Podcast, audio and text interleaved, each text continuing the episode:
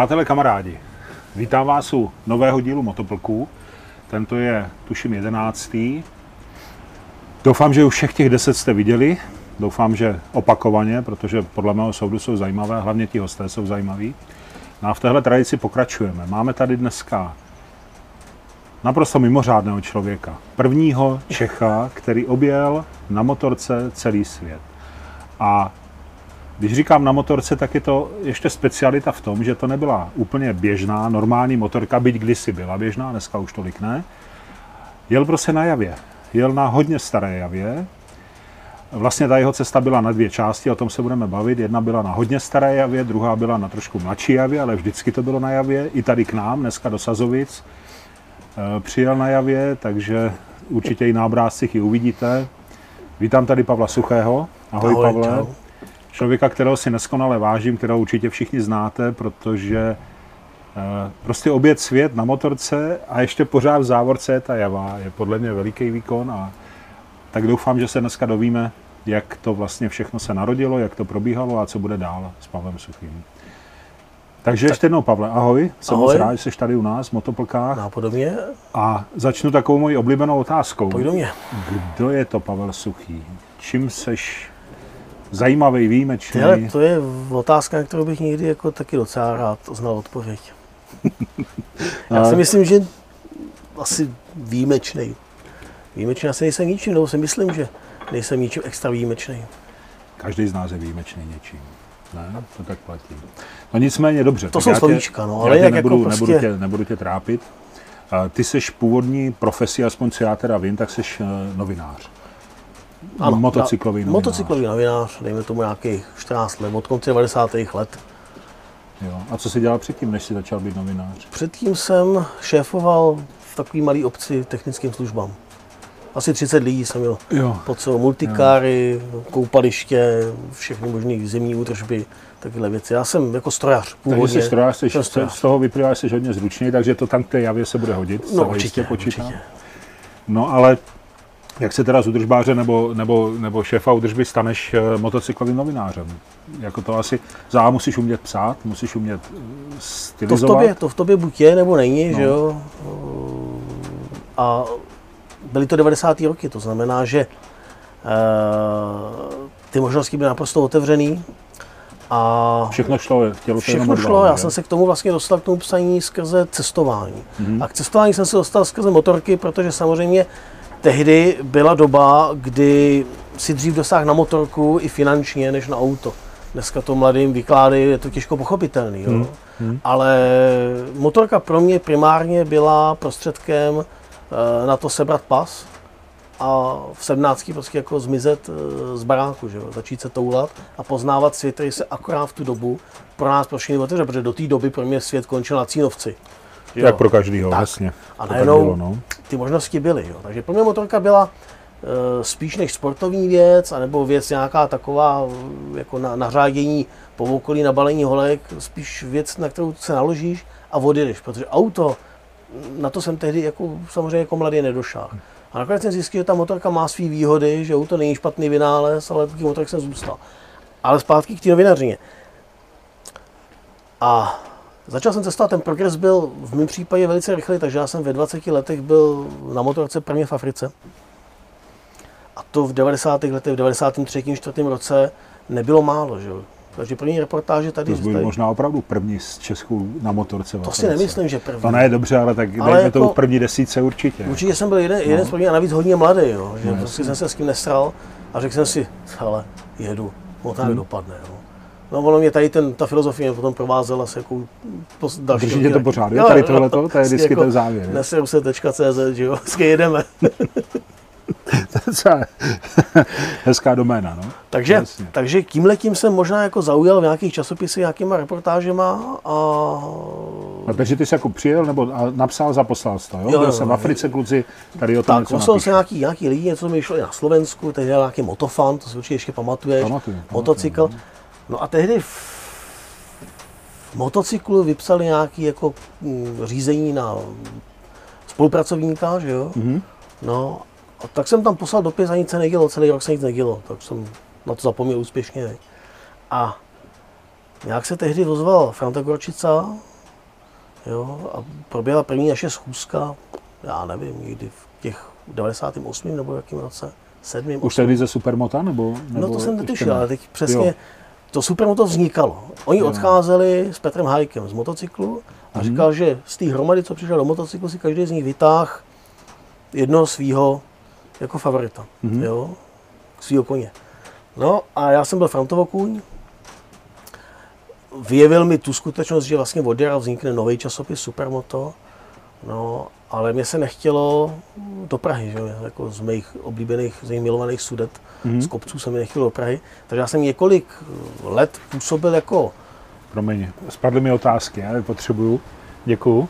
Děkuju. působil jako takový ten spolupracovník, co dělá třeba překlady z angličtiny od uh, Alana Kaskarta, to jméno určitě znáš, že jo, ten Jasně. anglický novinář, takže jako to byla obrovská škola slangové angličtiny pro mě. Uh, dělal jsem technické články a tyhle ty a cestování, že jo. No a ty nabídky takhle dvakrát, třikrát to přišlo. Franta, hele, nechceš do té jako Prahy, jsme potřebovali někoho jako nastálo, nestíháme to. Mhm. No a pak v tom 99. jsem pochopil, že jako ta třetí nabídka bude asi poslední, že po čtvrtý už na Franta Že, nezavolá. že už tě nebude přemlouvat dál. No, jako, no, no, no. Jasně. Tak jsem se sebral šel jsem do Prahy, no. Tím to začalo. Takže Naprosto se z tebe stal jakoby motocyklový novinář na plný úvazek. No, Jo? Tímhle tím, vyježděný jsem byl. Vlastně první schůzka s tehdejším vydavatelem proběhla v Mostě na okruhu. Jo, takže viděli, že uh, jezdit umím, nezahodil jsem to hned v prvním, hned v první, v, při první příležitosti, že jo. No, takže nějak takhle jak jsem se tam, tam dostal jako elef. No a jak dlouho jsi tam byl v tom supermotu? Ale v podstatě můžu říct, že jsem byl od prvního do posledního čísla. Mhm. V prvním čísle, co vyšlo, tak nějaký článek vlastně o Motoguzi nebo o Hayabuse nebo o čem jako úplně jako jenom z preskytu představení. No a bohužel jsem byl i ten, který tam zasínal, že jo, v Jasně. tom supermotu. No. Mhm. No a potom to, to nehme, to je 14 let asi nějaký. smutná historie a potom si přišel teda do nějaké jiné redakce, nebo? Ale tehdy, jsem, tehdy jsme uh, zkoušeli uh, založit časák nový, ten motorbike, že jo. Mhm. No a to se mi úplně jako tak nějak moc nepovedlo. Jo. Takže jsem nakonec vlastně z toho odešel s tím, že je to tady lítá. Přátelé, tak se nám ty motoplky začínají nějak rozpadat tady. U čeho jsme skončili? Eh, No, že jsi byl u toho, u toho superbajku? Ne, superbajku. Supermoto. No já jsem se potom vlastně dostal i Motorbike. do takové té fáze, ono se to hrozně módně používá teď k toho vyhoření, jo, ale opravdu jako už to máš plný zuby. Jo. Jak lidí v tom malém rybníčku, tak nakonec i těch moderních motorech. Já už jsem čím dál tím víc utíkal jakoby k veteránům, k retro motorkám, zavíral jsem se do vlastní dílny, protože už jsem se prostě na ty plastové mordy těch nových motorek nemohl ani podívat. Na to, že o tom psal něco hezkýho. Hele, já se u toho, Pavle, ještě chci ale zastavit do té motor, uh, novinařiny, Jo, protože to mě zajímá. Uh, píšeš, eh, píšeš, nebo psal si teda články o, no- o různých motorkách, novinkách a podobně, jsi v kontaktu s těma výrobcema nebo s obchodními zastoupeními a tak dál. Je tam nějaký tlak na ty novináře, aby psali to, co vlastně ti výrobci chtějí slyšet, anebo, nebo máš jako opravdu třeba v sobě nějakou i autocenzuru ve smyslu, že prostě píšeš objektivně to, co jako o té motorce se dovíš. Je to pravda? A nebo je tam malinko, jsem tam takový pokus o nějakou korupci, hele kluci, trošku to tam vylepšete, anebo, nebo naopak, hele, tohle tam nepište, protože to my potom spravíme časem a teď to ještě nefunguje. Hele, Jak to je? Ten tlak tam je vždycky. Jo. Pokud, pokud a dokud v časopise bude inzerce výrobců a dovozců, do té doby bude tlak. Hmm. Pokud tě pozve výrobce na mezinárodní testování eh, jakýkoliv modelu do nějaký exotické destinace, tak to není nic jiného než forma úplatku. Hmm. Jo? Pak už je jenom na tobě a na tvým svědomí, jak to prostě jako přefiltruješ přes e, mezi řádky, jak se říká, že jo. Hmm. Eh, Na druhou stranu ty akce jsou většinou tak dobře připravený a ty novinky jsou opravdu povedený, protože dneska neexistují špatné motorky. Je není moc co kritizovat Tak. asi, že? Takže na té nové motorce, když dostaneš možnost víc se 150 km, je to perfektně zorganizovaný, je vybraná na to i cesta, která té motorce odpovídá, tak tam těžko najdeš nějakou zásadní chybu. Ty zásadní chyby eh, z pravidla jako vylezou na povrch třeba, nevím, po roce, po dvou, že nějaké užívání. Jasně. Tam se ukáže vlastně, jak ten model byl nebo nebyl ošizený, nebo byl povedený. Jo. No ale to pro tebe musí být strašně těžký potom psát, protože vlastně jak se vyhnout tomu, aby se v každé motorce nepsal stejnýma uh, větama, stejnými souvětím, prostě je fakt perfektní, výborně sedí v zatáčce, výborně akceruje, má skvělý No, je to, je to, jo? Že oni tom, jsou vlastně plus minus Je to o tom příběhu té motorky, o toho modelu, že jo. No. Většina modelů má za sebou většinou nějaký už jako příběh, nějakou evoluci, eh, nebo ke vzniku toho, třeba, že no, to anebo ke vzniku toho modelu nějakým způsobem něco směřovalo, takže tam se dá najít jako, asi jako materiál. Samozřejmě testy, a když vidím třeba test eh, aut, který začínají tím, jak volant padne dobře do ruky, Hmm. Tak to zavírám, to, to, to, to, ten člověk mi nemá co říct, kam by měl taky volant padnout, že jo? Je to tak. Motorka je perfektní, no tak jako perfektní, pro motorka je tak perfektní, jaký jsi pilot. Jasně. Můžeš mít sebe lepší motorku, ale když prostě jako nemáš to srdce, tak tě zbuší kdokoliv, na čemkoliv, to, to tam přiletí, že jo? A to hmm. srdíčko má. Jasně. Takže motorky špatný až na výjimky, já si myslím, ani ty výjimky, prostě motorky špatný nejsou dneska. Jo? Otázka je subjektivní nějakého designu nebo smyslu, jo, proč mám mít nějakým cestovním enduro 150 koní, který potom krotím zase výběr. To je subjektivní věc, to je každý hmm. záležitost. Ale špatný hmm. motorky neexistují. Hmm. Nicméně, když se vrátím k té otázce, tak nějaký tlak tam takovýhle je, ale že by ti někdo cenzuroval, to až na světlou výjimku. No ne, jestli, já jsem ještě není. zmínil to slovo autocenzura, jestli ty sám si nepíšeš třeba, píšeš ten článek, řekneš, no ale ty brzdy by mohly být lepší a pak říct, no ale hele, to tam psát nebudu, však tak co, jako, že si to sám v sobě jakoby, trošku budeš jakoby naproti tomu, jo? Ne, a nebo, nebo to máš za tak, sebe, že Za sebe bych řekl asi jako pravdu. ne, že pokud tam nějaký jako problém cítím, tak ho tam můžu napsat, že ho tam cítím. Nevím, jestli tam je. je. To je tvůj pocit, jakoby, Je to jo? můj pocit. Jo. Je to vždycky o pocitech, Až do chvíle, než prostě postavíš vedle sebe několik modelů stejné kategorie, máš tomu dispozici měření na brzdě, vážení na váze, kde najednou odhalíš, data, který můžeš srovnávat. Že výrobci vlastně, lžou, Jo? Že ten model je každý rok od roku je lehčí o 3 kg, ale přitom ve výsledku je po 5 letech o 5 kg těžší a tak dále. Tak do té doby je to jenom dojmologie, jenom tvůj pocit. Jo? A je to o tvý autoritě uh, u těch čtenářů, jak uh, jezdíš, nebo co, co s tím motorky dokážeš vymáčknout. Že jo? Pokud někdo prostě jako krouží na té motorce na okruhu, takže jako je rád, že dojede do cíle, tak co ten člověk může třeba o r jako napsat, že jo? No. Rozumím. Ale... Hmm, tak jo, to je zajímavé. No a řekni mi ještě, uh, já jsem to tam trošku na začátku nakousl, vlastně ty říkáš, že jsi dělal držbáře a pak se stal novinářem, to znamená, přešel jsi do naprosto jiného světa, kde používáš jazyk, češtinu, stylizaci, formulaci a tak dále. To byla těžká změna pro tebe, anebo máš to v sobě, takový pocit nějakého, nebo máš nadání na to, na to, na tu, na to psaní třeba?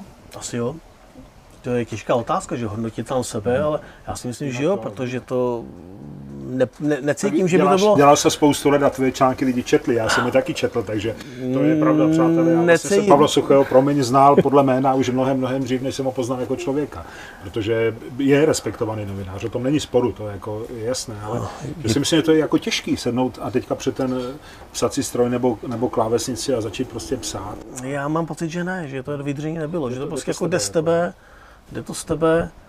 Uh, já jsem nějaký jakoby psaní měl ještě dávno předtím, že jo, ať už to byly školní časopisy na jiný téma, třeba no, muzika, no, takovéhle věci. No, takže ty máš za sebou Takže kariéru, jako jo? psavej jsem je asi byl vždycky, je to ve mně, je to, je to jo, nějak geneticky daný a, a zájmem o, o čtení, o tyhle ty věci, takže to není pro mě dřina. Pro mě byl jako daleko větší uh, stres, když po prvním půl roce někdy jako v zimě za mnou přišli, že jo, já tam byl naprostý elef, takhle ti dali letenku, a řekli, politíš do Jižního Španělska, tam si prostě najdeš ten hotel, kde je to představení té nové Yamahy, mm-hmm.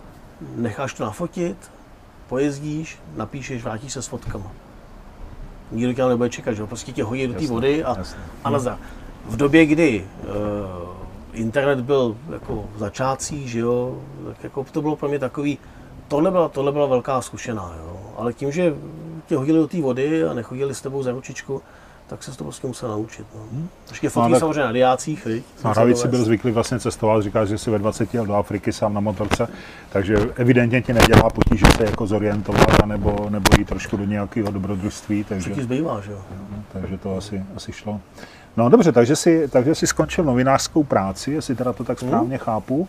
To už je kolik let zpátky, co jsi byl naposledy jako na plný úvazek novinář? No, to byl ten začátek 2013, jasně předtím, když jsem se vlastně rozhodl, Takže 6 let. že pojedu, že pojedu kolem dokola a ono to s tím právě souvisí. Jo. Teď se k tomu dostaneme. Tak dobře, takže Takže vlastně... Můstek, už jsme, už jsme Java kolem toho. světa má, vidíš, vidím to na tričku. Jak se to narodilo? Ty jsi prostě skončil jako novinář a říkal jsi, tak co teď budu dělat? Nebo, nebo to bylo v té hlavě a říkal jsi, hele, chtěl bych. Vůbec, to bylo hrozně spontánní.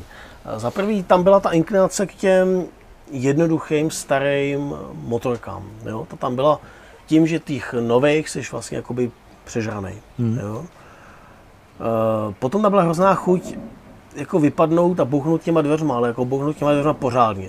Jo? Jo? No ale ten, ten spouštěč byl vlastně jako úplně v něčem jiném.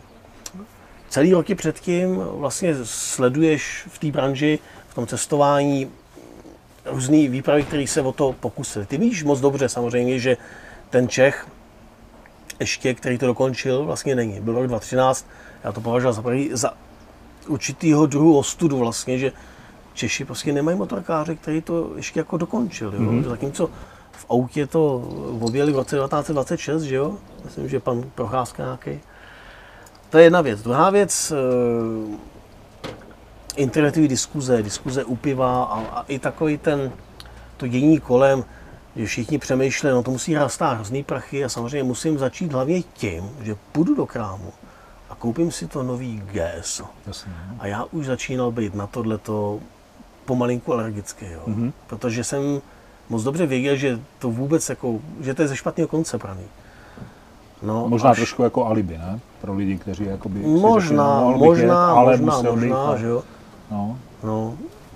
A schlídnul jsem tehdy tu partu, my jste to s Pavlem Liškou, eh, s Pavlem Liškou eh, probírali to Maroko. Tak tam byl ten fanánek, byl jo, tam ten jo, jo. Zounar a spol. Motocestou, necestou, ten No, první, ten první, ten první. díl. A říkal no. jsem si, no, ty vole. tak to jsem se bavil.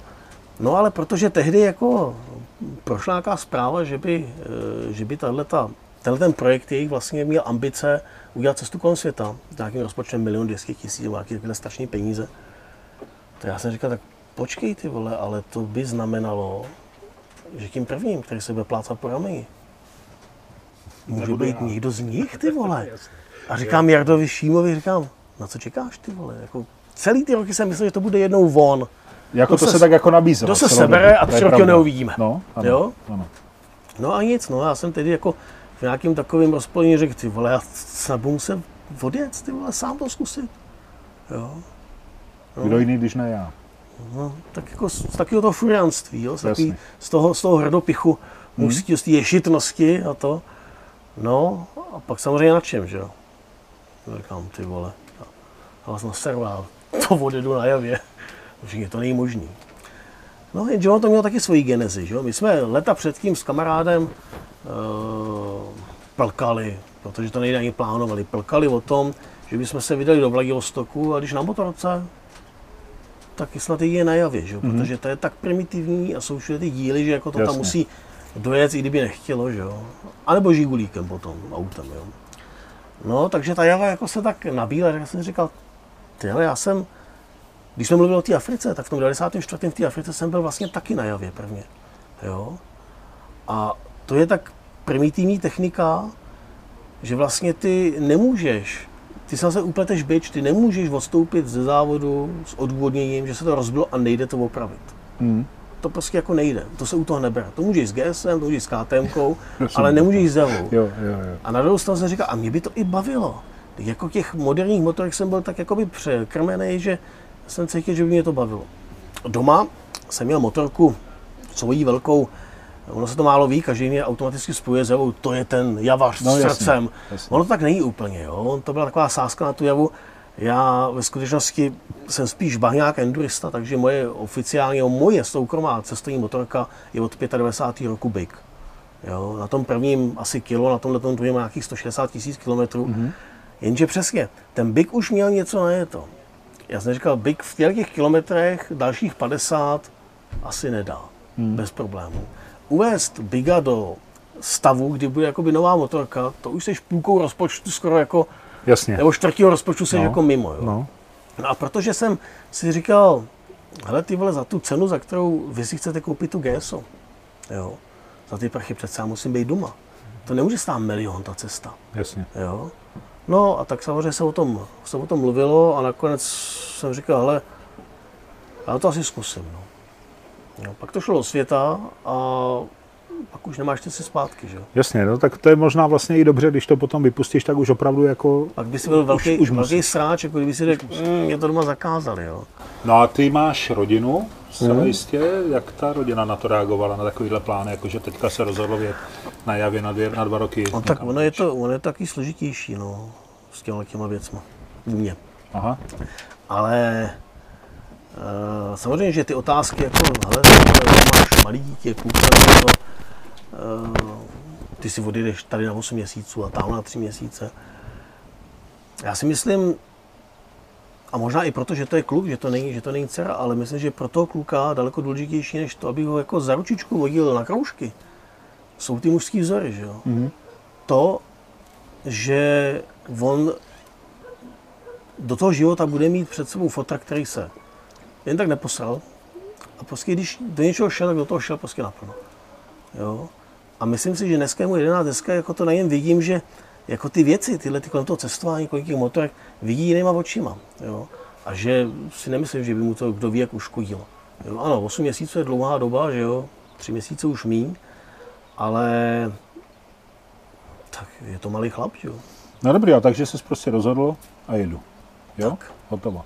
Pavel Liška nám tady vyprávěl, že nejdůležitější pro veškeré cestování je určit si termín. Že když si určíš termín, takže vlastně pak už toho nemůžeš utíct, protože je to prostě daný a k tomu termínu se to všechno eh, jako upíná. U tebe to bylo podobně? Měl jsi to taky podobně, takhle? no, no, no, no. Ten termín byl nějaký dva termíny, ale v podstatě samozřejmě jako ten termín je eh, velice důležitý u toho motocyklu, zvlášť když jako chceš střídat ty polokoule. Tak jako ono vyjet, vyjet v zimě někam jako směr Sibiř je dost jako To nepraktický, úplně že jo? no, jasně. Takže pokud chceš být v tu správnou chvíli na té správné polokouli, tak jako máš někde daný termín.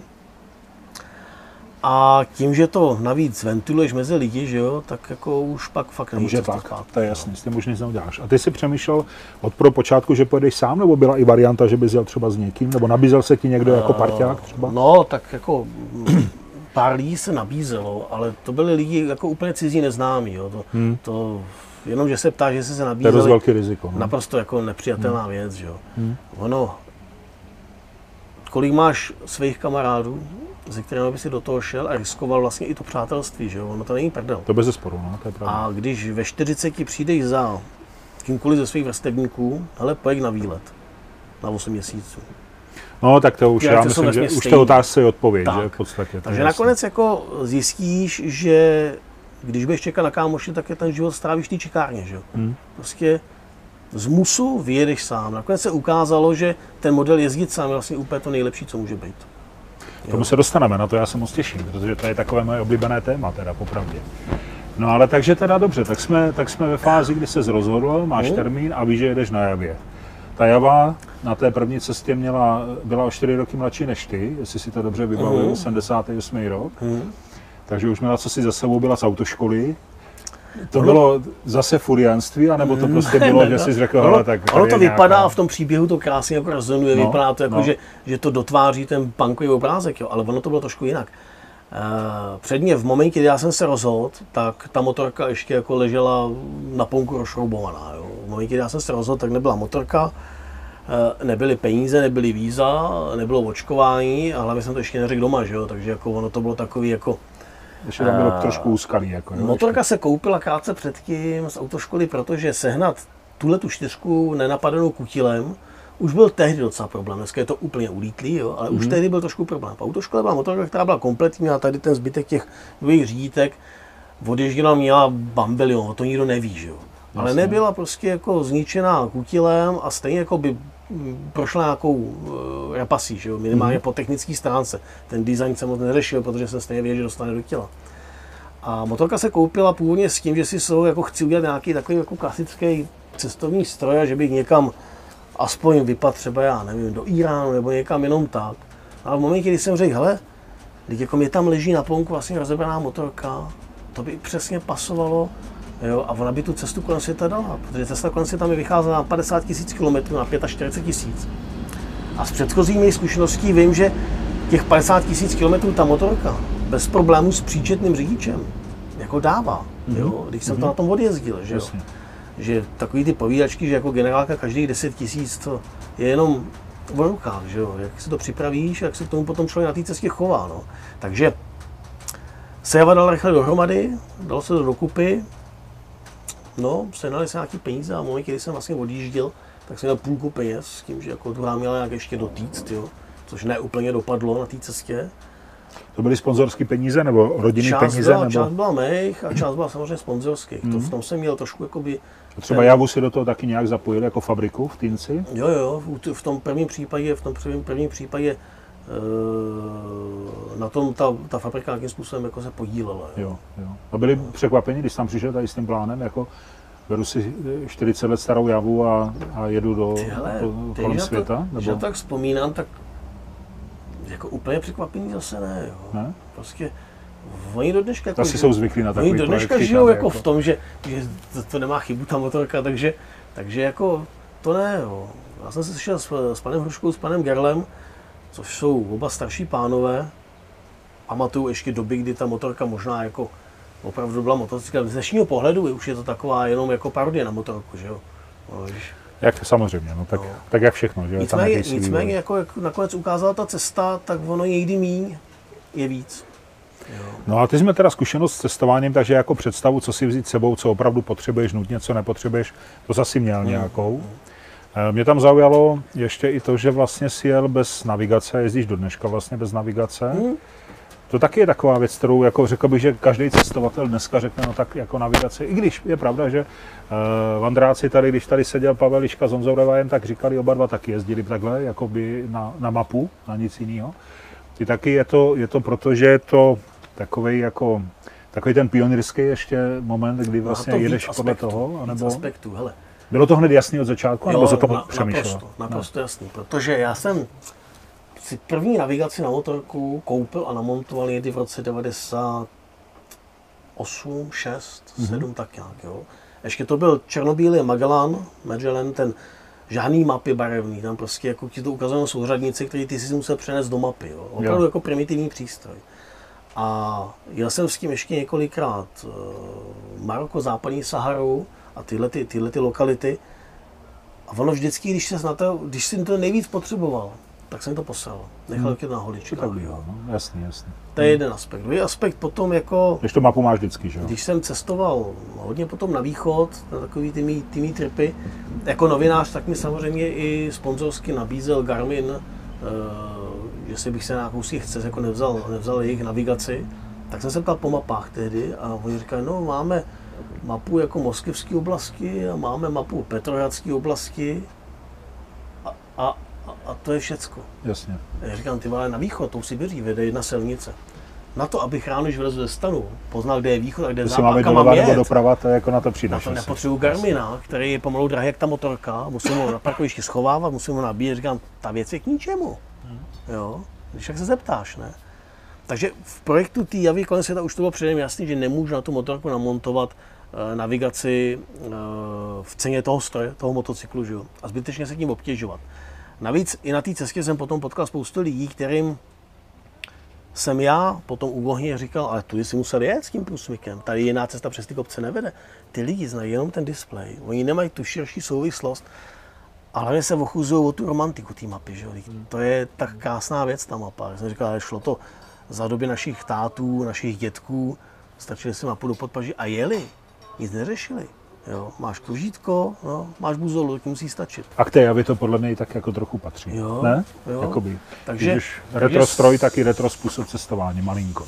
Jsou situace, kdy ta navigace samozřejmě jakoby Může pomoct. Má smysl. Ztratíš se v poušti, buzola tě nenajde zabloudíš ve 20 milionovým velkoměstě někde v Koreji, jsi v prdeli, protože tam jako se nevyznáš. Ano, není to špatný vynález. Ideální je podle mě kombinovat v obojí. Jasně. Ale nebejt ten tupej uživatel, který nakonec jako spadne kam takhle do koupaliště nebo do, do hmm, podjezdu. Jasný. Protože mu to navigace řekla, protože jako, řekl, 100 metrů rovně nebo tak, jako jasné. Jo, to je pravda. No a takže, takže to máme teďka motorku, máme, máme mapy a máme cíl, ale ten cíl je jakoby obět svět, ale kudy, jakým směrem, přes jaký země, jak jsi to plánoval? Vycházelo to všechno z té z toho kalupu, který při tom startu byl, že já měl ty tři měsíce zhruba na tu přípravu, protože... Takže od rozhodnutí jedu na téhle motorce, co mám na ponku, do, do startu byly tři byly měsíce. tři měsíce na všecko, že uh-huh. no. A v tu chvíli si musíš velice dobře uh, seřadit, na co se dřív vysrat, že jo.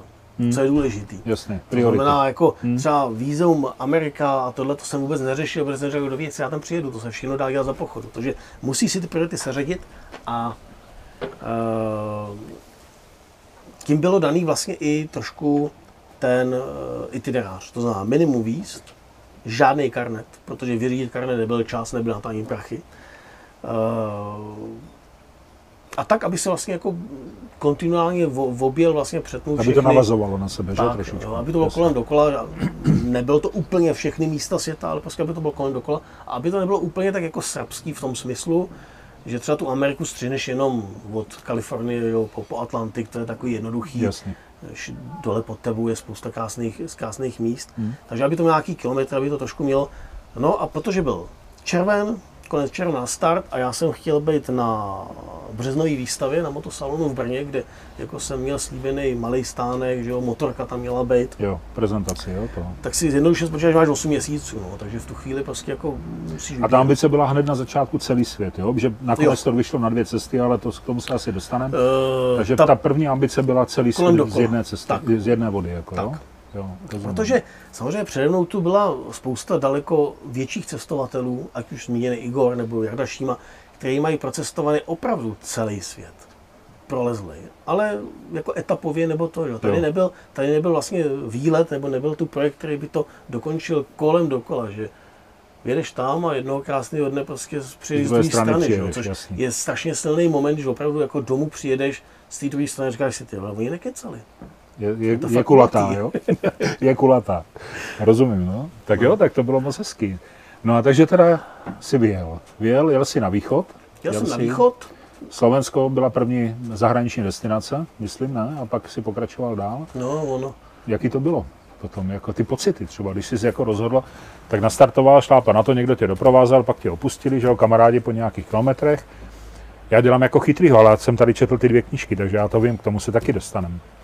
Takže eh, tě kamarádi opustili a najednou si byl sám, jdeš na javě a před sebou máš eh, perspektivu 8 měsíců na cestě, 50 tisíc kilometrů na, tom, na té motorce, která, když to dobře jde, jede 90, nechci jako zázovat, vůbec ne.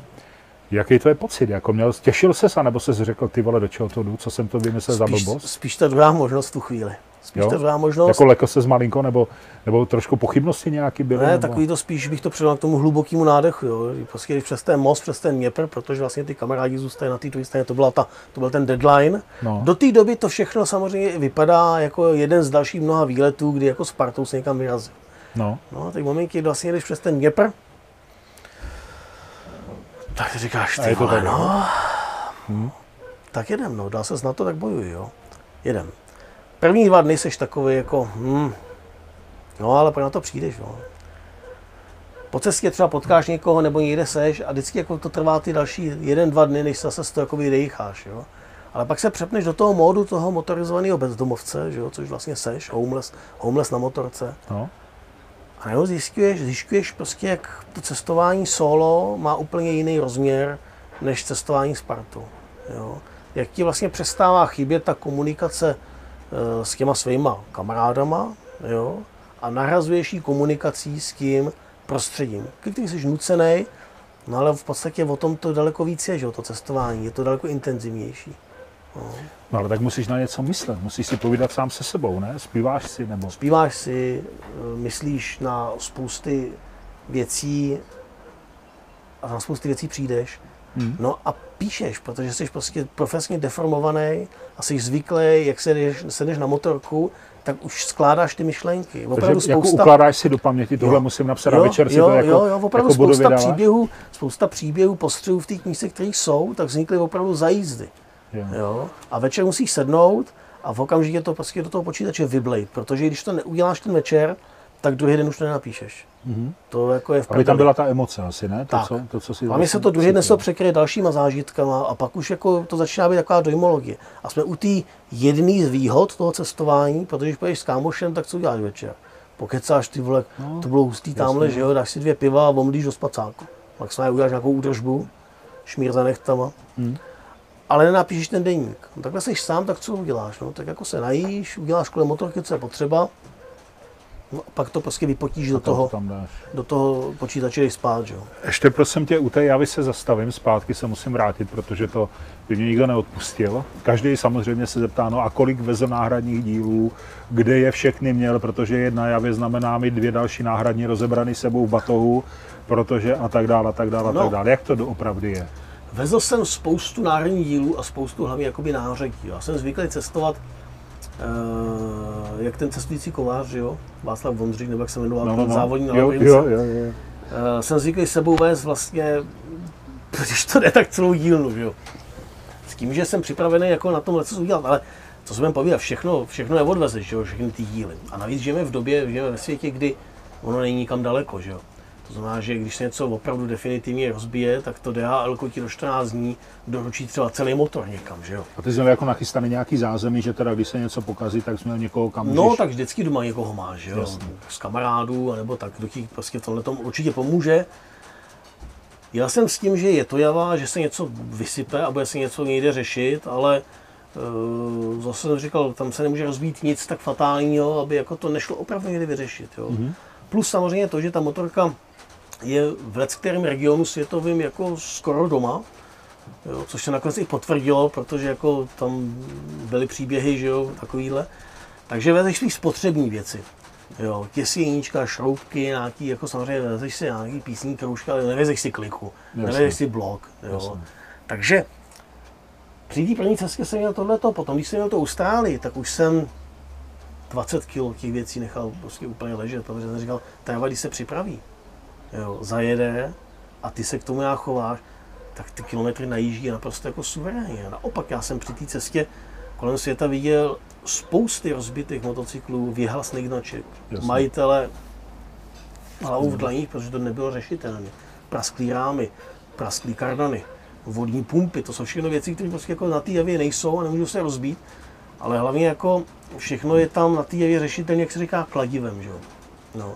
A nakonec, když vezmeš to skóre té javy, tak ona jako vůbec neměla jako špatný, jo? když se to nikde nevysypalo, nikde se to nezastavilo. Nej, nejzásadnější porucha, která byla, bylo to zničený zadní kolo po tom Mongolsku a to se vyřešilo tím, že v Rusku prostě v kopřivách leželo torzo jiný javy, kterou jsem skanibalizoval, že jo? To s GSM neuděláš. To těžko, To ne- to těžko, to- to no. prostě ne- to je ti nevyjde, že jo. To je pravda. Takže uh, dílu No a jsem musíš vezl... být, ty jsi ručnej, jo. To je důležitá věc, že prostě musíš tu motorku znát dokonale. Jo, když jsem si ji sám připravil, že jo. takže, takže ty jsi věděl, nikoho nepustil, když se jo. cokoliv ona nějak reagovala, tak ty jsi řekl, jo, hele, Máš to pozor, fuchu, ano, jo, máš víš, to fuchu. víš, kterým směrem do čeho se podívat, Tak, jo. jestli to nastavíš, takže prostě jako Hmm. uh, to musí vydržet, jo. Víš co s tím, takže to je určitě jako výhoda na tvý straně. To bez zesporu. Jo. Hmm. No, No tak to je super. Fakt, jako takováhle akce.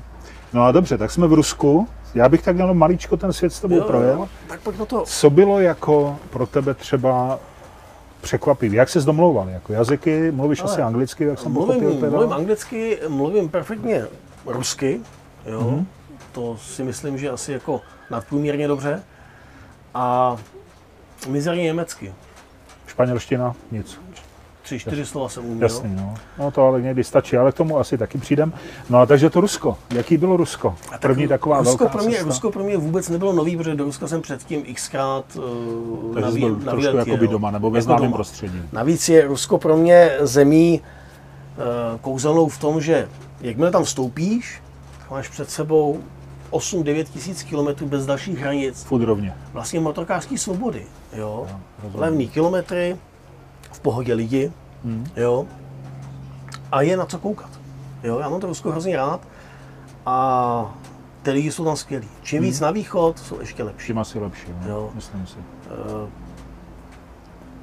Když na nějakých přednáškách vyprávím ty příhody, tak lidi jenom koukají, prostě nedám někde dopustit. Ano, na té silnici je nebezpečno, protože oni jedou jak bojaři, že jo? jejich ohleduplnost skončí s dílkou svý kapoty, ale není tam taková ta zlomyslnost, jo. vždycky, když mi prostě někdo přijel, tak byl ten palec nahoru. Jako nejsou tam na schvály, jo? Přišlo mi, že méně než tady. Mhm. Jo. Jo. Samozřejmě, když člověk ví, tam nějaký mistry volantů, tak tam se asi taky věci, že jo.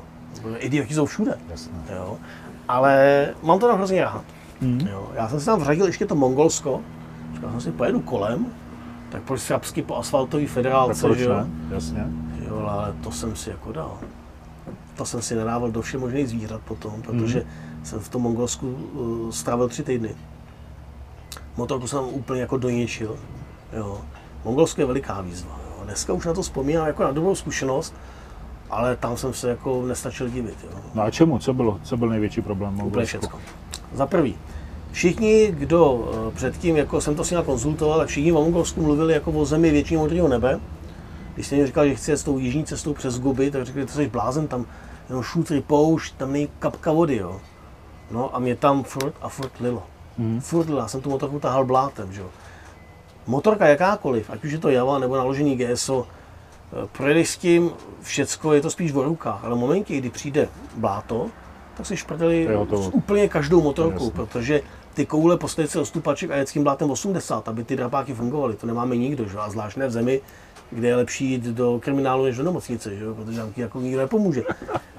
Druhá, druhý problém byla komunikace. Já jsem myslel, že se s Mongolama domluvím ruštinou, že jo. No. Oni používají azbuku, ale, ale jako Ale ruštinu jinak už, používají. ne? už nepoužívají ruštinu. Jasně. Jo. Tam jsem potkal dva starší lidi, kteří jako rusky a angličtinu ještě nepoužívají. Možná ty mladí, ale je to překvapí, ale Mongol mluví převážně mongolsky. Jo.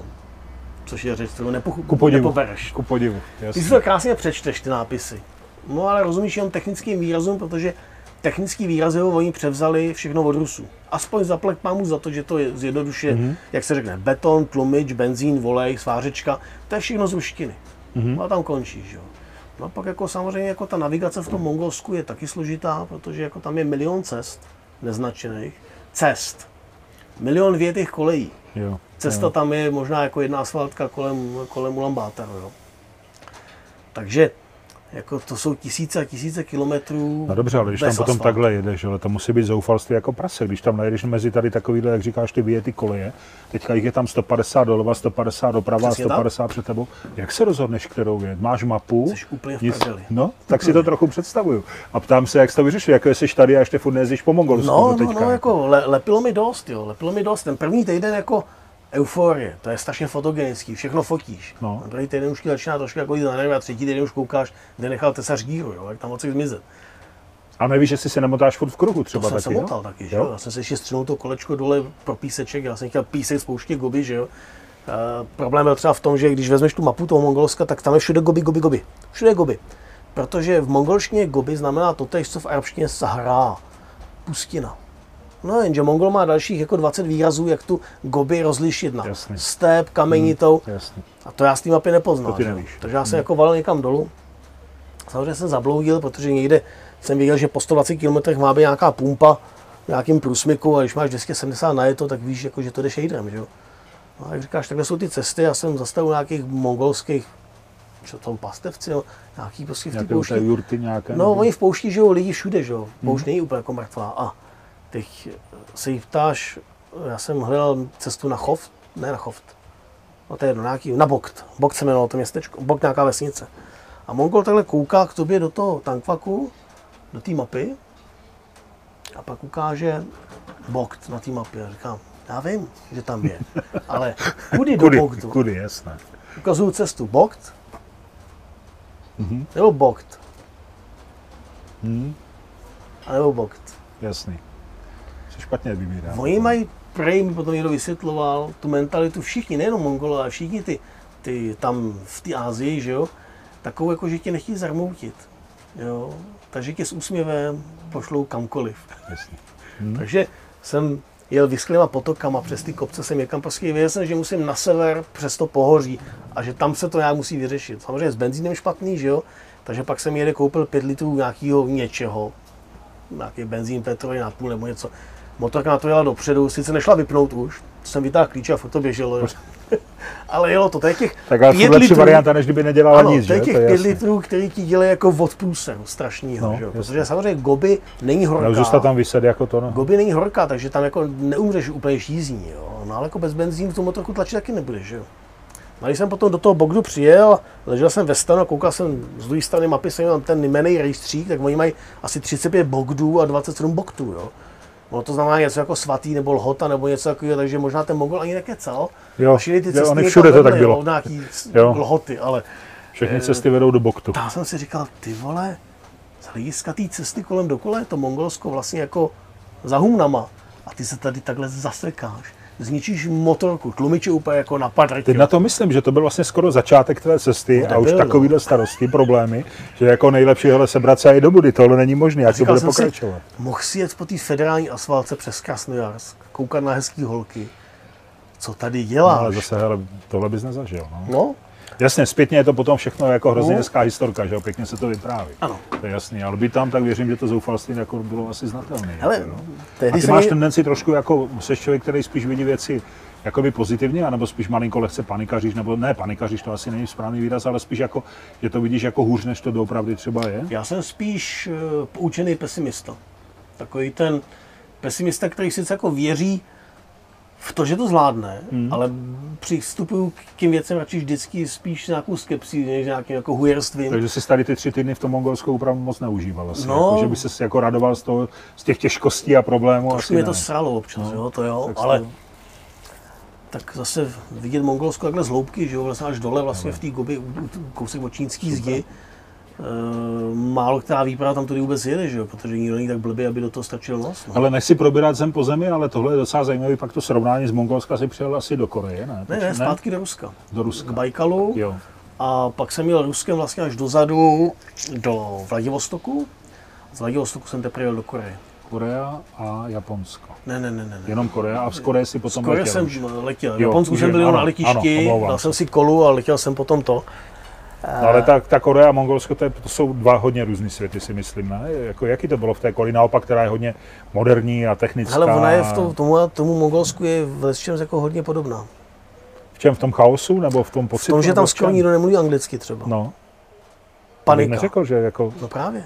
Já jsem bych v říkal, Jižní Koreji očekával, že no angličtina je běžný věc. že jako. to je druhý nějaký jazyk, No. pod, samozřejmě, No, ne, ani no. kulový. Nic. Prostě nedomluvíš se. Ani nápisy nejsou anglicky?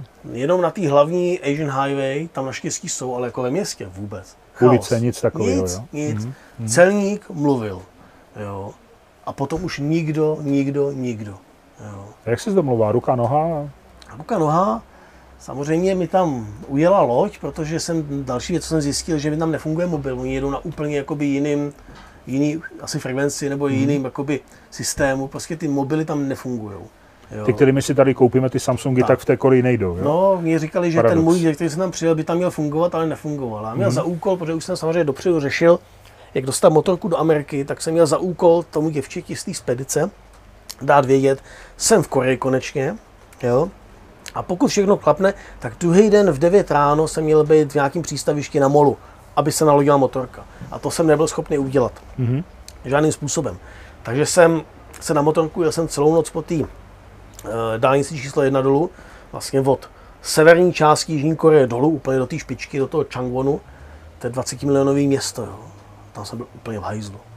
Takže jsem to řešil tím, že jsem zastavil u taxikářů a říkám, hele, ty taxikáři podle mě se sami tady nemůžou vyznat, jo. Ty musí mít GPSky, protože když jako mají jet nějakou adresu v tom městě, tak musí jet podle GPSky. Takže rukama nohama jsem vysvětlil taxikáři, že mu dám peníze, on se nejdřív bál, že chci naložit tu motorku do auta, jo. Jo, Říká, tam se to nevejde a to. Říkám, ne, já potřebuji za tebou na tuhle adresu. Jasný. Tak to pochopil, tak je, tak mě odvedl do toho přístaviště. Půjčil mi dokonce i svůj mobil, že jsem ty, ty holce volal. No, ale loď jsem viděl takhle, jak tam stála. No, ale dozvěděl jsem se, že tím, že jsem nedal vědět dopředu, tak oni už eh, večer předtím uzavřeli nákladové papíry na té lodi a v tu chvíli už přesto, Hotovo. to už nenaloženě banán ta loď, jo. No a tam to byl jeden z dalších momentů, kdy jsem si říkal, tak chlapče, tady by se to mohlo zadrhnout, protože to je hajzlu, že jo. Pojištění máš na tři dny, i tak bylo drahý jako pes. Byl pátek a od pondělka jsi nelegální na silnici tady. Jediný hotel, který má parkování pro motorku a jsi schopný z něho trefit do přístaviště, stojí 130 dolarů na noc. A další loď jde za 14 dnů, jestli v tom hotelu bude 14 dní, tak můžeš letět domů. To jsi bez Jo, peněz. jasně, hotovo. Takže to jsem říkal, a 14 dní jako v 8 měsících není úplně málo, že jo, zásek. No, tak nakonec jsem, víš, co se říká, ráno moudřejší večera, že? Já jsem se šel vyspat, ráno jsem se probudil s geniálním nápadem. A s pomocí mýho kamaráda ze Slovenska, který dělá jakoby spedici, dělá tyhle ty věci, tak jsme dali dohromady to, že vlastně já se zbavím motorky tím, že v sobotu to odvezu do toho přístavu. Proclím jí a nechám ji v tom celém prostoru pro tu další loď, oni ji naloží. Tím jsem bez motorky, zbavím se povinnosti toho pojištění, vezmu si baťoch a bude ze mě baťuškář. Jasně.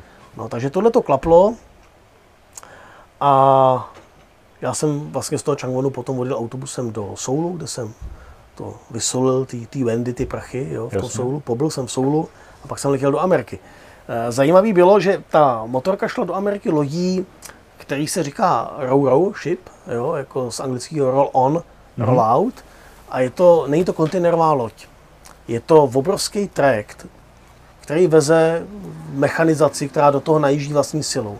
Neveze lidi, jo, ten trajekt, ale ta loď objede všechny možné přístavy Jižní Koreji, Jižní Japonsko, tam naloží taky bagry a tyhle ty věci a jede do Takomy v Americe. To je další výhoda. Nejede do Seattlu, do kontejnerového terminálu, ale jede do Takomy, která je ve srovnání se Seattlem eh, malý přístav. Jasně. A ta motorka moje není v kontejneru, tudíž ji americký, americký celník nepovažuje nebo ne, neřeší jako zboží, ale řeší to jako prostě vojetou motorku. Takže všechno jako nahrávalo tomu, že by to měli v Americe eh, daleko jednodušeji řešit mm-hmm. na té celnici. Já měl hruzu z těch příběhů, jak všichni čekají měsíc, šest týdnů na, na svý auto nebo motorky, než je vyloží z kontejneru. Jo? A tahle loď je trošičku dražší. Jak dlouho jede ta loď? A ta loď jede 14, 14 dní 14 dní. jenom. Jo, 14 dní. Měsíc to trvalo vlastně, že 14 dní čekala motorka a 14 dní to jelo přes Pacifik. Jo? A když jsem odcházel od té motorky, tak jsem odpojil baterku, vzal jsem si klíčky do kapsy a ten celník mi říká, počkej, jako ty klíčky tady musíš nechat, protože ta motorka bude najíždět do té lodi jako vlastní silou. A jo, a jo. A to jako jak? Jako, že na tom někdo z dělníku, no, prostě to nastartuju a vědou. Říkám, to nenastartujete. A teď on, kde to má starter? Jo, jo. říkám, to nemá starter. A on mi nevěřil, on si myslel, že se jako, jo, krtím se, nedám ti svíz, máma kouká z okna, nemůžu. Nepočiní koloběžku. Jo. jasně. A tak tam jako kroutil tím bošákem v tom, v tom neudělal nebozec, že jo, hledal to tlačítko, říkám, není. A měl takový ty desky s tou sponou, říkám, tak si piš, pustíš benzín, přeplavíš, páku otočíš dozadu, jo, nastartuješ jednička je nahoru a ty ho jak on stojí a má jenom takhle první tři slova. Říkám, no vidíš, vole. Tak jsem mu dal ty klíčky a když jsem odcházel z toho přístavu, tak jsem udělal ještě fotku té motorky a říkal jsem si, ty kdo ví, jestli ještě někdy uvidím. Protože já letím do Ameriky a když v Americe zjistím, že ji nenaložili, tak se asi projavu. Tak Do Koreje vracet nebudu. Že? Prostě budu další z těch, kteří to nedojeli. Prostě poletím domů a řeknu, nevyšlo to. nevyšlo to. Hm? No a jak to dopadlo? Dopadlo to tak, že když motorka přijela do Ameriky, tak měla zatlačený bošák, jak to zkoušeli nastartovat. Jasně. Baterka úplně na kaši, samozřejmě, protože rozsvítili kontrolku a nechali to vybít. Jo. A nakonec tam asi jako natlačili někam, opřeli to nějaký bagr někde v té lodi a ono to přijelo. No, takže jedinou obětí, vlastně jedinou daní za to byla, byla baterka. Že jo. Takže dokonce Žádný docela jako luxusní řešení. Žádný zle, navíc v té Jasně. Americe jsem to během třech dnů měl na silnici, jo, což jako bylo No neuvěřitelné. a teďka teda jsme v Americe, jak to tam, to, to je zase poměrně docela velký kulturní šok, ne? Tady po tom, co si prožil, Ano, je, tady je. jako, tak je to úplně jiný svět najednou, jaký, jaký, a tam jsi byl poprvé v Americe, nebo jsi Jo. znal Ameriku? Tam jsem byl první. Jaký to bylo, takový ty první dojmy? Je to jak ve filmech, nebo je to jinak, a ještě navíc na takovéhle motorce, kdy si musel budit velký zájem, ne? Lidi Ale bylo to. Jak Bylo to je? skvělé, já jsem trošku se bál toho, že ty Spojené státy budou takový sterilní a nudný. Ale jako dobrý, no. Spousta úsměvů. Ano, lidi ti můžou říkat, hele, no, to jsou taky ty úsměvy, oni se furt jako křeni. No ale já jsem radši, se na mě někdo neupřímně směje, než když se na mě upřímně šklebí, že jo? Jako jsou v pohodě. Jo, Ta nálada, atmosféra je si příjemnější. jo ne? cítí se tam bezpečně, není to nějak jako nějaký dramatický. Já jsem se velkým městům snažil spíš vyhnout, mě zajímal spíš ten, ten eh, venkov, že jo, ty, ty rednecks a tady ty prostě to, ta skutečná Amerika, že jo. Takže to jsem si užil. Když jsem vlastně přivážel tu motorku, tak uh, jsem zjistil paradoxně, ty musíš vyhovět ministerstvu životního prostředí a musíš vyhovět ministerstvu dopravy v nějakých jakoby náležitostech. Ty mají tabulky a z těch tabulek zjistíš, že 35 let stará java v žádné tabulce není, Není protože tabulce. nikdo nepočítá s tím, že tam někdo přijede s něčím tak starým. Hmm. Takže přijet na 10 let starým Bavoráku je tam větší problém, jo, než 35 let Ty starou se javu. nevejdeš vlastně do žádných papírů, Tak, do žádných nezajímáš. tabulek, takže Životní prostředí nezajímáš ani eh, ministerstvo dopravy, protože prostě jako tam nejsi v těch tabulkách. Zajímáš akorát ceníky, který jako začnou stříhat ušima, že jestli to nějaký veterán, jo. No a nakonec to, jako když to viděli, tak řekli, hm, to asi veterán nebude. jasný. Dali mi razítko a říkali, hele, to vypadá na, do, na dobrý výlet. Oplásali po tak zádech je a to. super, pěkný, pěkný Jo. přístup. Takže jako su- super lidi, super úředníci, policajti to samý. Jako, mně se ta země líbila, klidně by si jim představit se na chvíli toulat. Ty jsi byl v kontaktu se svojí rodinou nebo se svým zázemím během té cesty, jako telefonoval jsi nebo psal, No, spíš, psal zase spíš ne, Skype, ale e-maily a tak, maily a takovéhle věci. Skypey. No, ale no, když SMS. třeba jsi měl takovou relaci, byl jsi pořád sám, vracím se k tomu, jak jsi byl sám, jak to člověk prožívá. Jaký to je potom, ne? Je ti, je ti smutno na duši po takovémhle rozhovoru, anebo naopak jsi nadšený, že jste si pěkně splkli a jdeš schutí psát, nebo jaký to je pocit? Mm, asi mi smutno nebylo, spíš jako v pohodě. On ten, smart, on ten svět je malý díky tomuhle tomu, jo. To je asi pravda. No. jo. Možná je to falešný pocit, ale máš pocit, že prostě jako se vlastně nic neděje, že, že kdykoliv tě to přestane bavit, vlastně, že a kdykoliv ti to přestane bavit, tak se můžeš vysrat a letět domů, že jo. Hm, to je To je takový jako, že si říkáš, o co jde, no. No a jaký to je, když jsi takhle teda dlouhou dobu sám? Na co jsi přišel? Poznal jsi něco o sobě víc, nebo o lidech, nebo Určitě, jaký to je? určitě. Já se v tom Jako podle asi... mého soudu, promiň, že ti skočím do řeči, ale jako je rozdíl mezi Pavlem Suchým, který nastartoval tady tu javu a jel, No. a tím, který se vrátil. Když pominu ty záležitosti kolem V nemoci, podstatě takhle jsem to chtěl formulovat, jo, protože e, těžko se v tom já můžu jako v sobě nějak pohrabat a vyprávět tady, na co všechno velkého jsem přišel, ale rozhodně jako ten chlap, který přijel z té cesty, byl jiný než ten, co odjel. To nejde jinak. Prostě čem nejde. byl jiný? Jakoby zkušenější, moudřejší, s Klidnější. větším nadhledem třeba. Jo, jo. jo? Jo. Prostě jako ti to dá to, e, ten nadhled, to, tu schopnost prostě spoustu věcí jako neřešit. Dá ti to to poznání, možná uklidňující poznání, že ty lidi v tom světě jsou lepší, než si myslíme.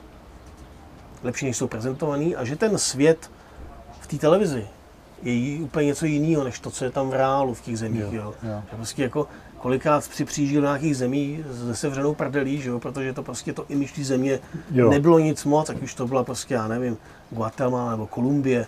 A nakonec tam si vodí, říkáš si, vole, teď jako, kde jsou lidi, Hmm. kteří chtějí hlavně žít. A pokud se ty nechováš jako debil, jo, přejdeš tam prostě jako s otevřenou myslí, jak se říká, nebo prostě jako tak normálně, jo, tak e, pak už zbývá jenom to procento té blbý náhody, že jsi v blbou chvíli na blbým místě. Což vyloučit nemůžeš. kdykoliv tady, a jako, to si můžeš vypíchnout v okou ramínkové skříni, že jo, doma. No, to jasně, je úplně to jasně. samé. Jo, s tím nemá smysl jako se vůbec za, eh, zatěžovat na té cestě. No, takže, takže určitě jako tě to změní. Ale k lepšímu teda. Určitě. Aspoň tak, jak to, jak to říkáš. Určitě. I třeba potom, když jsi přišel, tak jako, když se bavíš se stejnýma lidma, eh, máte si co říct? A nebo tím, že jsi vlastně poznal ten svět a zažil spoustu asi extrémních situací, tak najednou třeba s těma svýma kamarádama máš mín témat, nebo je to stejný, nebo poslechnout tě, nebo ti říkají, Pavle, ty vole, co nám tady povídáš, v televizi říkali, že je to jinak. Asi kus od kusu, ale v podstatě jako zase tolik se toho nezmění, že by si jako, že by ti narost nos, nebo že by tě oni nebrali. To ne, spíš, že máš víc informací, že toho prostě víš víc, tak si myslím, víš? No víš toho víc, samozřejmě, pokud někdo začne o televizi, tak jako, hele, navíc mý kamarádi o mě ví, že mluvit se mnou o televizi, jako úplně mimo, jo, protože já 20 let televizi nemám. Jo, to, Ne, já jsem myslel spíš to, takže že prostě... říkali to v televizi, tak, Tak, to už jako, no. tím ta debata končí, ale jenom kejvu No, jak myslíš jasný, teda, no. jako, jo, o to od věci. Tam to říkají, no. Hmm.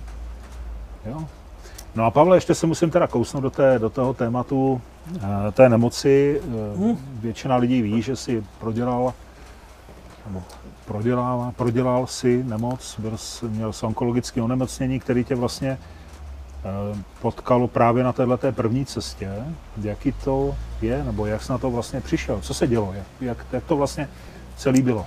Ale já jsem v Koreji, nějakým levným hostelu, si řekl, že bych se mohl oholit. Jo, po těch dvou měsících, že než, Hmm. pojedu, než poletím do té Ameriky, Aby tě ne, Aby nevypadal pustili jako sáma, že jo? Jasně. Navíc jsem zhubnul 14 kg na té cestě, vlastně už v té Ázii.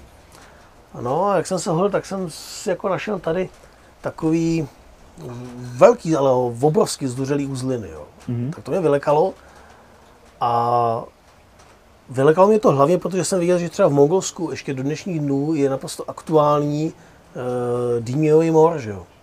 Středověká nemoc tam je, prostě v Mongolsku je, A dýmě nejsou nic jiného, než jenom středověký výraz pro uzliny. Takže jsem se vyděsil samozřejmě. To slovo rakovina, to tě vlastně ani nenapadne, protože jsi mladý. To se tě přece netýká. Jasně. To se týká jiných. Ale protože mor je provázený i nějakýma hnisovými ránama a mi nic nebylo po této stánce, to jsem říkal, no ty vole, co to je, ale samozřejmě problém to musel být, protože už jsem měl vlastně ty hmoty v tom krku takový, že když jsem si sundal třeba svetr, tak jsem se rozkašlal. Takže ta první myšlenka je, že bych měl asi jet z domu za doktorem. Mhm. Ne, že jsi v té Jižní Koreji, že jo? Tak si představ ten globus. To říkáš, Tak je to z ruky trochu, no. já jasně. to mám domů zpátky stejně daleko jako Hmm. dopředu, že jo? Tak pojedeme dopředu, tak dopadne. Nějak jako v tomhle tom zvítězil ten punkový přístup. Pak se tou cestou jako No ale asi se pozoruješ, ne? Vnímáš Jo, to, jo. to určitě začne. přišly takový nějaký stavy jako uh, nenadálej horeček, který zase jako odezněli, jako nějaký Mhm. mm. jako spocený, takový, že se probudil, že jako si cítil, že si vezeš nějaký problém, který jako nebude úplně košer, jo? ale jinak funguješ, užíváš si to, jo?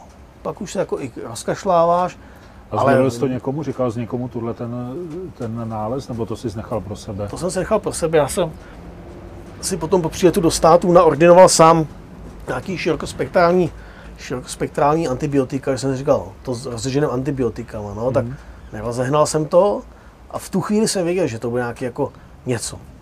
Nějaký moribundus, ale pořád to slovo ti ani nenapadne. Rozumím. Když jsem potom přiletěl, vlastně přijel do, do Čech, jo, tak jsem si promiň, dal... ještě, počkej, počkej, ještě to ještě se, teď se urychlil. Uh, seš v Americe, nebo v Jižní Americe, víš, že jsi přes ze, ze států vlastně do Jižní Ameriky, cítil jsi nějaký problém, říkal jsi, hele, tak tu cestu asi budu muset přerušit a, a podívám se do těch Čech, nebo co tě vedlo k tomu, že jsi teda vlastně tu cestu nedokončil a řekl, ne, pojedu zpátky a půjdu k doktorovi, nebo, nebo bylo to v tom, hrálo to tohle roli, nebo jak to vlastně bylo? No, Že ty jsi vyjel původně přece na celou cestu kolem světa a to si přerušil. Byl to tenhle důvod, nebo to bylo něco jiného, proč to přerušil? já ji nepřerušil. No do Austrálie si jel až potom. Jo, ta Austrálie, ta Austrálie s tou, vlastně, s tou cestou kolem dokola původně není nic společného. Ta Austrálie byla ta jako, v původním plánu. ne, ta byla jako Aha, nástavec, Tak to je moje, moje chyba. jako nástavec a protože Austrálie je bez očkování, což souvisí s tou nemocí, tak proto Austrálie, jo. Já Rozumím, tam ještě jako v záloze jasně. tu Afriku, Takže si vlastně tu cestu dokončil. jo. To, co jsi Jo, naplánoval, jo, si odjel. jo. Jasně. Ten první plán byl kolem dokola a bylo to bez té Austrálie, protože omlouvám. finančně na tu Austrálii jsem absolutně neměl. Ani nebyl ten jo, čas. jo. Ona ta Austrálie potom vlastně vyšla na podobný prachy jako cesta kolem světa. To znamená, že pokud se měl vejít do limitu toho GSA, který tehdy stálo v verzi Adventure nějakých 410 tisíc, tak jsem říkal, 410 tisíc, víc ani korunu.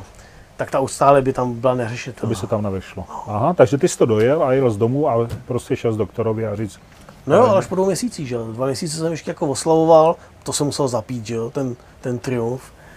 A teprve po dvou měsících už jako jsem cítil, že melu z posledního. a to už se s někomu pochlubil, že máš tady ten problém? Jako nemyslím doktory, kamarády, rodinu, No, tak něco. samozřejmě, že doma ti, to jim neunikne, viď? A říkali, jako neměl bys jít doktorovi Pavlíku a ty jsi řekl, ne, ještě slavím. No ne, já jsem mu říkal, jo, jo, zajdu, Jasně, zajdu, zajdu.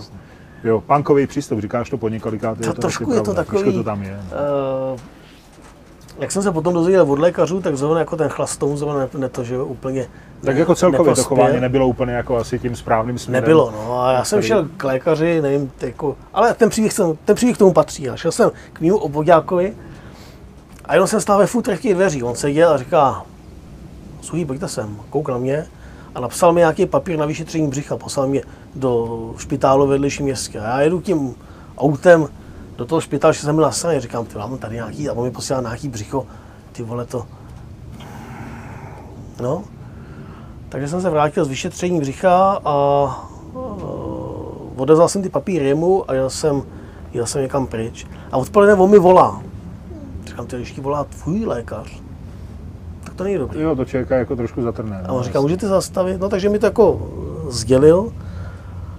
A za první mě překvapilo, s jakým ledovým klidem jsem to vlastně vzal. Jo. Jak jsi po té cestě, tak úplně odrzlej, omlácený, Hmm. takový jako nějak, jsem říkal, no to není dobrý, no, to není dobrý. Ale překvapilo mě, že, že to propadlo s takým klidem, jo. A on potom říkal po roce, říkal, ty hele, každý, kdo se na tyhle židly rozbrečel, tak většina z nich jsou na hřbitově. Že to je o tom, jak vlastně to... O tom přístupu k tomu. Není pravda, že to hlavou vyřešíš, nevyřešíš. Bez doktoru to nevyřešíš. Ale je- jestli to hlava zdá, tak, Tak ti doktoři doktoři mu dělat, co chtějí. Hmm. A já mu potom říkám, doktore, protože de facto vlastně mě ten obvodák zachránil život tím, že mě naléčil hašlerkama dalšího půl roku na pitomysky a hned poznal, o co jde. Říkal, jak jste to poznal? Takhle jako, teď já jsem ještě ani nebyl v té ordinaci u něj a on říkal, no, že tam shodou okolností vlastně řešil krátce přede mnou uh, taky mladýho chlapa vlastně s úplně stejným onemocněním. Takže vlastně na ten obvodák na malém městě ti zachrání kejhách tím, že jako reaguje rychle jo, a pošle tě tam, kam patříš. Jo? Ne, že tě vždycky rok bude sám Jasně. zkoušet jako narovnat a pak tě tam pošle už ve stádiu, kdy už může být pozdě. Že jo? Takže... Tak na tom ty si pracoval sám úspěšně předtím, že? Jo, Jsi ale- to trošku protahoval a ne, nevěděl. On mi říká, on mi říká, ty, ale suchý, jestli o tom víte od srpna loňského roku, vydržel to tělo tu cestu a ještě dva měsíce tady jste jako chlastal a oslavoval, tak říká, to dáte, to dáte, to kilo na to má. To není jako, to není Jo, problém. jasný, jasný. No, No, a aktuální veliká, stav je? no. Dostal se z toho? Je to za No, náma? Jsem takzvaně eh, pacient v remisi, to znamená, že jsem sledovaný, nejsem v nějakým akutním tom, jakoby průseru, no, ale jako úplně fit zatím nejsem, otázka, jestli vůbec kdy budu, že jo. Hmm. Jsem nakousli to očkování, eh, to je zrovna jako jedna věc z věcí, že jo, pro mě důležitá pro nějaké pokračování a pro to tělo zatím jako neúplně třeba akceptovatelná, tak uvidíme, no. Ale jo, povedlo se. Klobouk dolů, blahopřeju. No, umím si vybrat. Víš, typ onemocnění. Jo, teda jo. Hele, a takže my jsme teďka skončili trošku, že jsi vlastně přijel do té Jižní Ameriky. Jsme na konci cesty kolem světa, já vím, že to budu trošku hákem, ale přátelé, tady jsou dvě knížky, to vám musím říct, protože já jsem si je tady od Pavla půjčil, respektive dostal, máme ji s věnováním.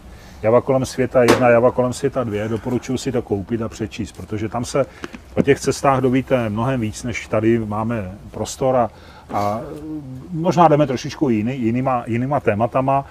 Obě dvě jsem četl poctivě, stojí to za to, kupte si je. Kupte si je, Pavel mě o to nežádal, to je moje vlastně iniciativa, vám to nabízím, protože fakt jsou dobrý. Kdyby nebyli, tak jsem sticha, ale jsou dobrý, tak si je kupte, dovíte se hodně věcí. No a teď se teda vrátil, projel si, léčil se, uzdravil a je tady Austrálie, na jiné motorce, jiná destinace. To byl původní plán, nebo to během té léčby si říkal, hele, kam bych teďka vyrazil, pálí mě zadek, pojedu do Austrálie. Nebyl to vůbec původní plán, říkal jsem si, no, když jsem se vrátil z té cesty kolem světa, myslím si, že, že jsem to i někdy jako i veřejně pustil, kdyby už nebylo nikdy nic dalšího, tak toho bylo dost, že jo. Hmm. Jak ty cesty předtím a jako vrchol, tohleto. A i jsem tak cítil, říkal jsem si, budu se věnovat jako klukovi, jako na světě je spousta jiných radostí. No jo, ale vykřešeš se z těch průserů, že jo, zalepíš dluhy, pustí tě, pustí tě felčaři a začnou tě svrbět ruce. No. Takže eh, pohledem na tu mapu ti zbývaly dvě destinace, což je Austrálie a ta Afrika.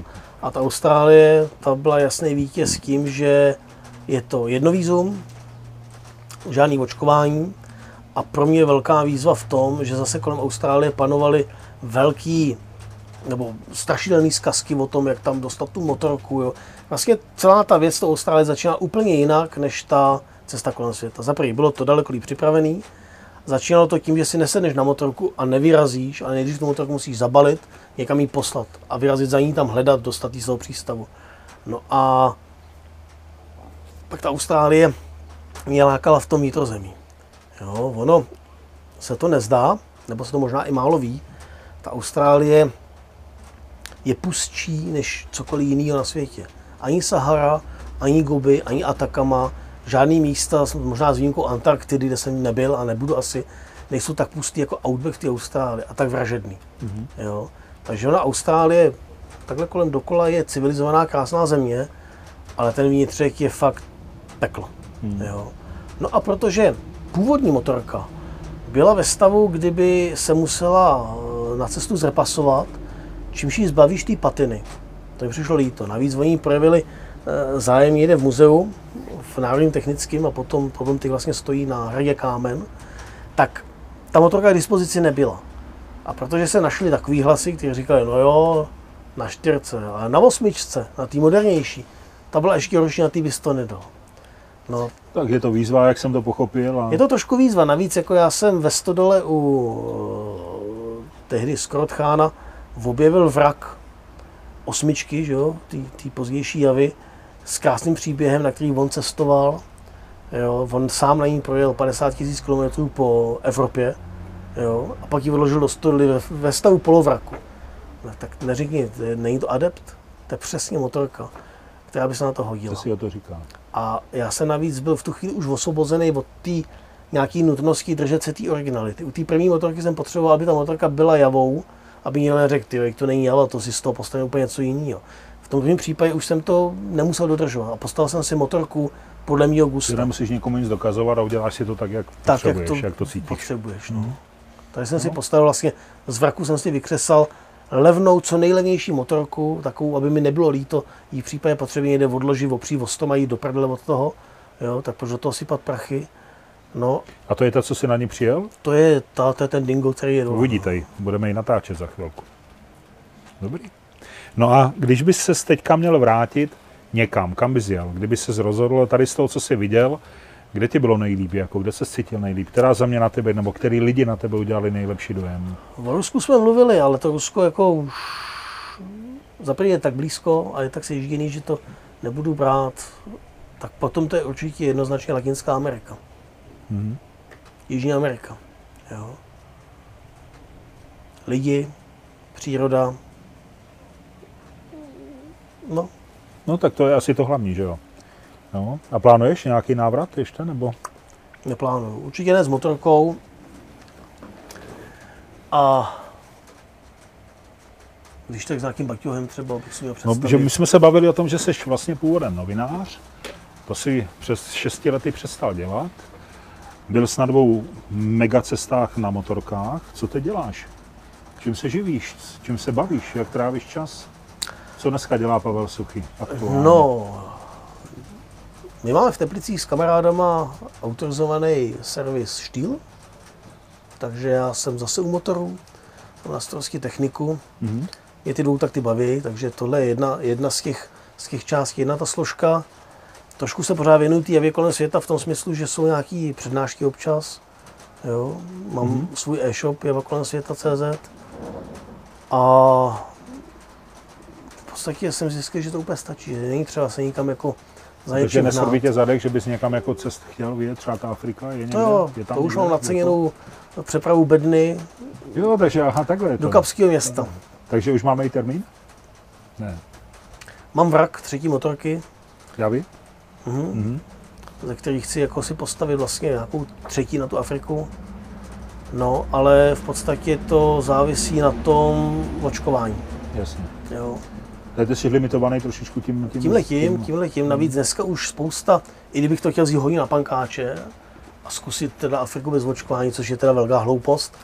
Tady otravuje vosa. Ale i kdybych to tak chtěl udělat, tak jsou už dneska v Africe státy, kde výzum podmínují mezinárodním očkovacím průkazem, že? takže to stejně nevošlíš. Jo, takže tam nemáš, jo. jako nemáš variantu. Ale rád bych věřil tomu, že, že na to ještě dojde. No. A říkám si, z toho kapského města domů by se mi mohlo jet líp, než v obráceně. Jo, vlastně se jako vracet. Jo, rozumím, z domu a přijet po ose. nahoru. No, jenže ta Afrika je taková trošku složitější, že jo. Jsou tam místa takový... No a navíc se to pořád vyvíjí, že jo. Tam jako no, jeden nevíš. půl rok je, je no, nějaká no, no. situace, za půl roku je naprosto jiná. Takže ono je potřeba to potom i sledovat a aktuálně se rozhodovat, ne? Podle Vyčkávám, toho. v pravou chvíli se do věci vložím. Tak ty říkáš, že jsi ten poučený pesimista, nebo jak jsi to říkal? Myslím, no, no, no, no, no. Ale trošku mi z toho vyplývá, jsi spíš optimista teda než, než... Ale já spolehám na to, že uplyne pár let a ona jako půlka Afriky bude v Evropě. A tam se začne být v klidu na ježdění. Volno a klid volno. pohoda, jako jo? No, uvidíme, uvidíme. No a je něco, ještě poslední takovou otázku, co už bys nechtěl zažít, třeba co jsi viděl někde na světě, ve světě a už bys to nechtěl vidět a, a řek, nebo je nějaká země, kde říkáš, že já mluví si třeba o tom Mongolsku, je to bylo hodně náročný, tak je to věc, kterou už bys jako určitě nechtěl opakovat, anebo, nebo nic takového nebylo? To není. Hmm. Jestli to mu mám rozumět, jako kam bych se třeba nechtěl vrátit, nebo to, ne, prostě to bylo na a řekl si, zaplať pámu, že je to za mnou a už jsem nechci nikdy v životě. Ale mě třeba v tomto smyslu, jako turistickým, zklamalo Peru. Všichni ho chválej, je to zklamalo. Mm-hmm. Mě bylo mnohem líp v Bolívii, kam jsem utekl z toho Peru, ale ani to neznamená, že bych jako řekl, do Peru v žádném případě. Ne, prostě mě to tam tolik nebavilo, čekal jsem asi víc. Možná to je o těch očekáváních. Jo. Hmm, že máš velké očekávání, jasný. který nenajde to naplnění. Ale přijdeš do té Bolivie, má ta Bolivie třeba není o nic lepší, ale ty to očekávání nemáš. Nebo vidíš Bolivii jako jednu z nejkrásnějších zemí. A to je normálně v životě, že jo? Jdeš na film no. a máš nějaký očekávání, si zklamaný. Takže jasný. asi jako není, že bych řekl, tam bych nikdy to, nejel, to už bych nechtěl nikdy zažít, jo. No, občas padne otázka, jestli bych do toho šel znovu, do té cesty, a to asi musím upřímně říct, že asi už ne. Že si uvědomuju, jakou kliku jsem měl ve všem a že by se to nemuselo opakovat. Jo, bylo to hezký, Jasně. ale že bych se to musel prostě stříhnout po druhý v takhle, v takovém jakoby módu pankářským, bez peněz, na hulváta, to už asi tak jako ne. No. Ale taky proč? Tak máš splněno, ne? Hmm. Co? A ta klika k tomu je potřeba být jako, že jo, přivezl si z nemoc, tak je otázka, jestli, jestli to byla klika nebo ne, ale asi ano, tu ve finále, měl, to tu bych měl tak jako tak, ta podle mě tíkala ve mně ještě dávno před než jsem vyjel, že jo. Je pravda, když jsme tady měli Pavla Lišku s Honzou Revajem, bavili jsme se o tom, já jsem se jich ptal na to, jestli se báli nebo jestli prožili nějaký riziko a, a říkali, že měli štěstí jako hrom, tak ono to k tomu tak nějak patří. Jako a z toho, co ty povídáš, tak vyplývá, že jsi měl taky štěstí, tak je to dobře. Nebo měl jsi to... někde pocit nějaký, jako ty vole, jsem prostě na špatném místě ve špatnou dobu a, a doufám, že to jako přežiju, že se z tohohle dostanu. Takový místo jedno bylo v Peru, tam jsem měl takový jakoby drobný problémek, nějaký nedorozumění, ale nic dramatického. No. No.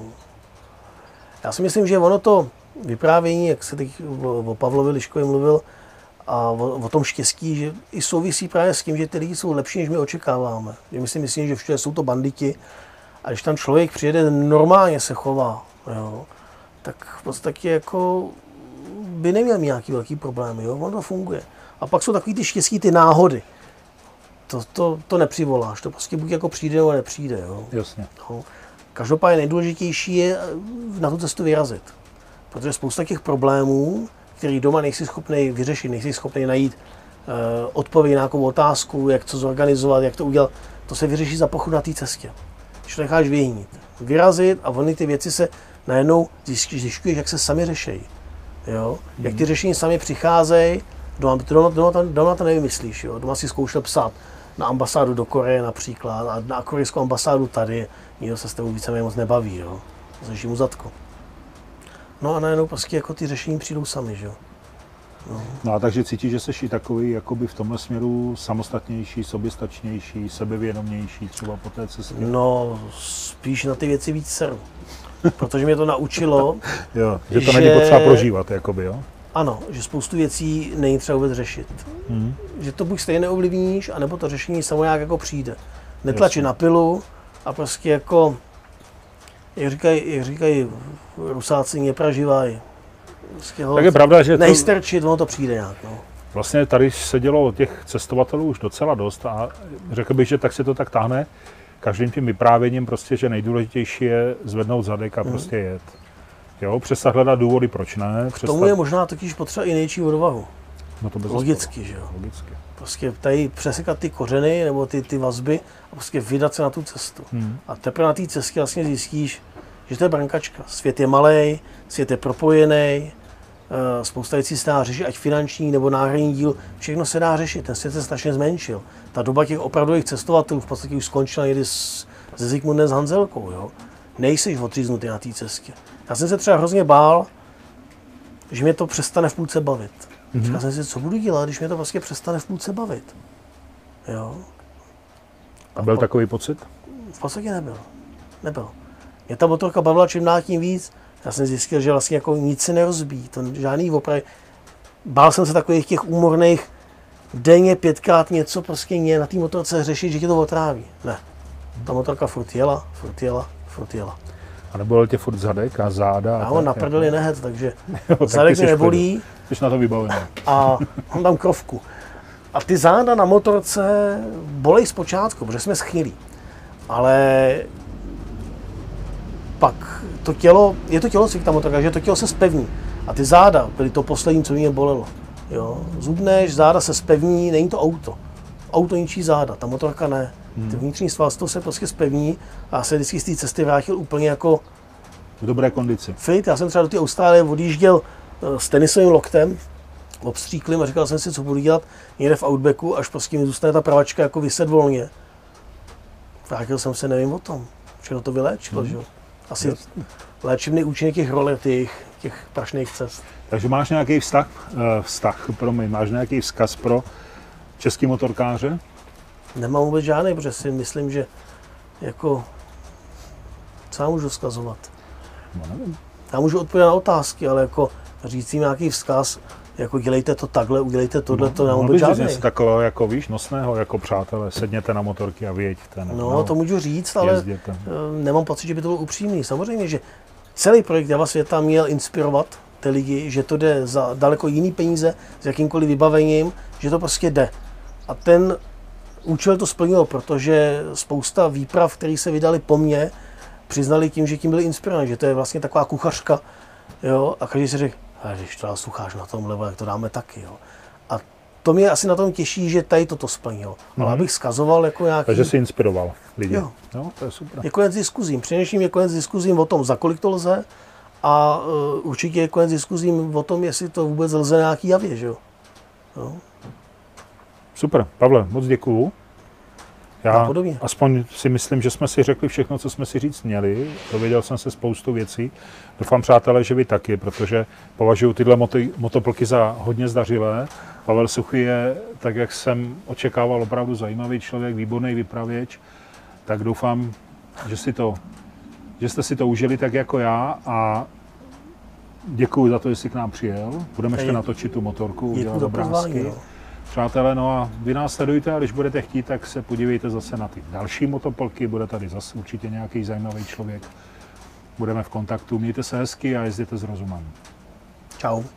Tak díky moc.